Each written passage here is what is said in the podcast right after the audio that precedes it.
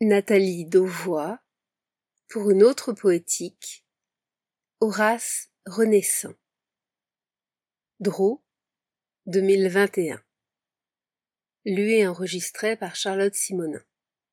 Introduction. Pour un Horace. La poétique contemporaine s'est construite en grande partie non seulement à partir d'une réflexion sur le langage, la littérature et notamment la poésie étant définie comme une langue dans la langue, une parole singulière, mais aussi, et peut-être surtout, à partir de la poétique aristotélicienne telle que l'a formalisée par exemple Gérard Genette, en associant fiction et narration, en faisant de la poétique une narratologie. L'ensemble s'est inscrit dans un mouvement général de dépersonnalisation, désubjectivisation, dépsychologisation de l'approche de la littérature, dans une séparation de l'homme et de l'œuvre, de l'auteur et du texte, au profit de l'étude de l'agencement des éléments en système, dont Aristote, décrivant a posteriori une œuvre comme le Dibrois de Sophocle, comme un tout organique, aurait fourni le premier modèle théorique.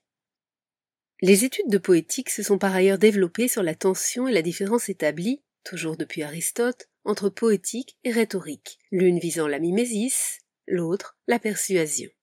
Et Aristote est précisément défini depuis l'impressionnante et indispensable somme de Bernard Weinberg, History of Literary Criticism, comme le poéticien poète qui, tout en héritant, de manière sans doute indirecte de la poétique aristotélicienne, l'aurait pervertie en la soumettant aux impératifs rhétoriques du public, de l'auditoire, faisant perdre au discours poétique, et plus généralement à la littérature, l'autonomie qui les distinguerait, depuis au moins Valérie, et dont il s'agirait pour la critique de retrouver les règles oubliées. La théorie poétique développée par Horace dans son art poétique semble enfin avoir pâti aux yeux de nos contemporains d'être peu conceptuelle, plus pratique que théorique et souvent ironique, sinon ambiguë, car écrite à cette première personne présente dans les trois œuvres des Carmina, des Sermones et des Epistolae. Cette écriture à la première personne de l'épître aux Pisons, baptisée a posteriori art poétique, a pu sembler interdire la distance de la bonne théorie.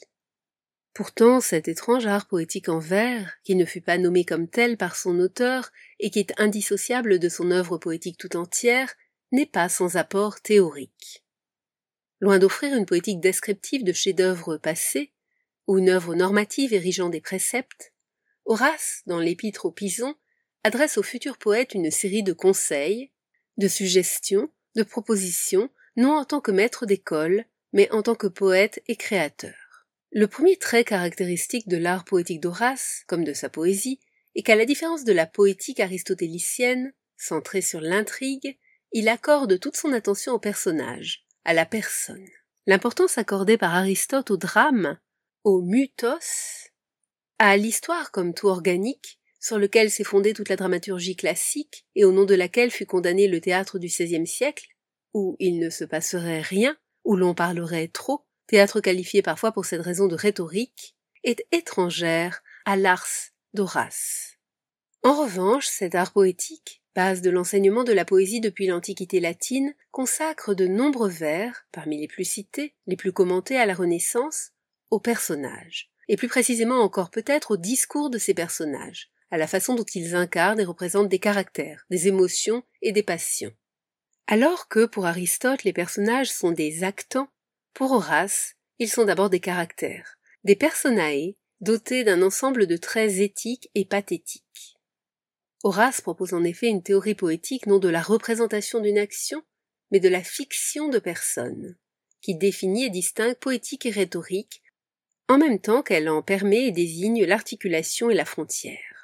Ainsi sur la question clé du décorum. Cicéron le définit comme l'aptitude à prêter aux personnages le langage qui leur convient et insiste sur la liberté de la fiction théâtrale, qui peut représenter toutes les passions, tous les excès, alors que la rhétorique doit veiller à ce que le discours reste dans les limites de la morale sociale. Cette poétique de la fiction de personne, du personnage, participe chez Horace d'une poétique de la réinvention, de la réincarnation de voix, de personnes et de personnages. Pour expliquer le rapport de l'invention à la tradition, à la femme, Horace donne une liste d'exemples de personnages en leur accolant des épithètes de personnes.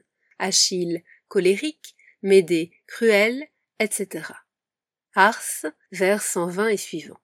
Or, les humanistes interprètent ce précepte de reprise de personnages à la tradition mythique dans le sens d'une poétique de la voix et de la parole. Leur poésie consiste souvent de Didon se sacrifiant de Jodelle à l'Adonis ou l'Orphée de Ronsard, à réincarner des voix antiques, à les faire à nouveau résonner et retentir, aussi bien qu'à en inventer. Et si la lignée de l'invention du personnage de folie par Erasme, des discours de la Gravelle ou du membre viril chez Montaigne, dans sa dimension de dédoublement ironique, a été étudiée par Blandine Perrona, l'étude de la prosopopée poétique, déterminée nous semble-t-il notamment par l'art poétique d'Horace, reste en partie à faire. Ce sera l'objet de notre première partie. On montrera dans la seconde que cette poétique de la tradition renouvelée est étendue par Horace à l'ensemble de la poétique. Qu'il s'agisse du langage, de l'innovation verbale, de la composition prosodique ou des genres littéraires, toute sa poétique est une poétique de la réinvention. L'interrogation sur le rapport de la littérature moderne à la littérature ancienne est au cœur de sa poésie et de sa poétique de l'innovation. Horace prescrit et montre par sa pratique poétique comment faire du nouveau avec de l'ancien, rendre privé ce qui appartient au fond public, singulier ce qui est commun en se l'appropriant, en lui donnant un tour nouveau. Là est en effet l'alchimie, la vertu propre de la poésie, celle d'une Kalida Jungtura, vers 47-48, d'une ingénieuse configuration qui, en créant de nouveaux liens entre les mots, réinvente et recrée non seulement de nouvelles formes, mais une nouvelle vision du monde. Tout écrivain est un lecteur, sinon inspiré, du moins inventeur. Notre dernière partie, enfin, confrontera de plus près théorie et pratique horacienne pour tenter de comprendre comment le statut du jeu dans son œuvre détermine et interroge le rapport du poète à son œuvre dans l'ensemble de la poétique humaniste. Comment et pourquoi cette poétique à la première personne ne se réduit pas à un éthos technique de type rhétorique, mais offre un modèle, en même temps qu'une compréhension et une analyse du statut de la première personne en poésie. L'enjeu de cette refondation est en effet de permettre de repenser le rapport de la poétique à l'éthique, rapport fondateur, nécessaire, que l'on a longtemps formulé en termes de subordination de la littérature à la morale, à une morale qui la précéderait, dont elle serait le simple instrument, alors qu'elle la précède et l'invente.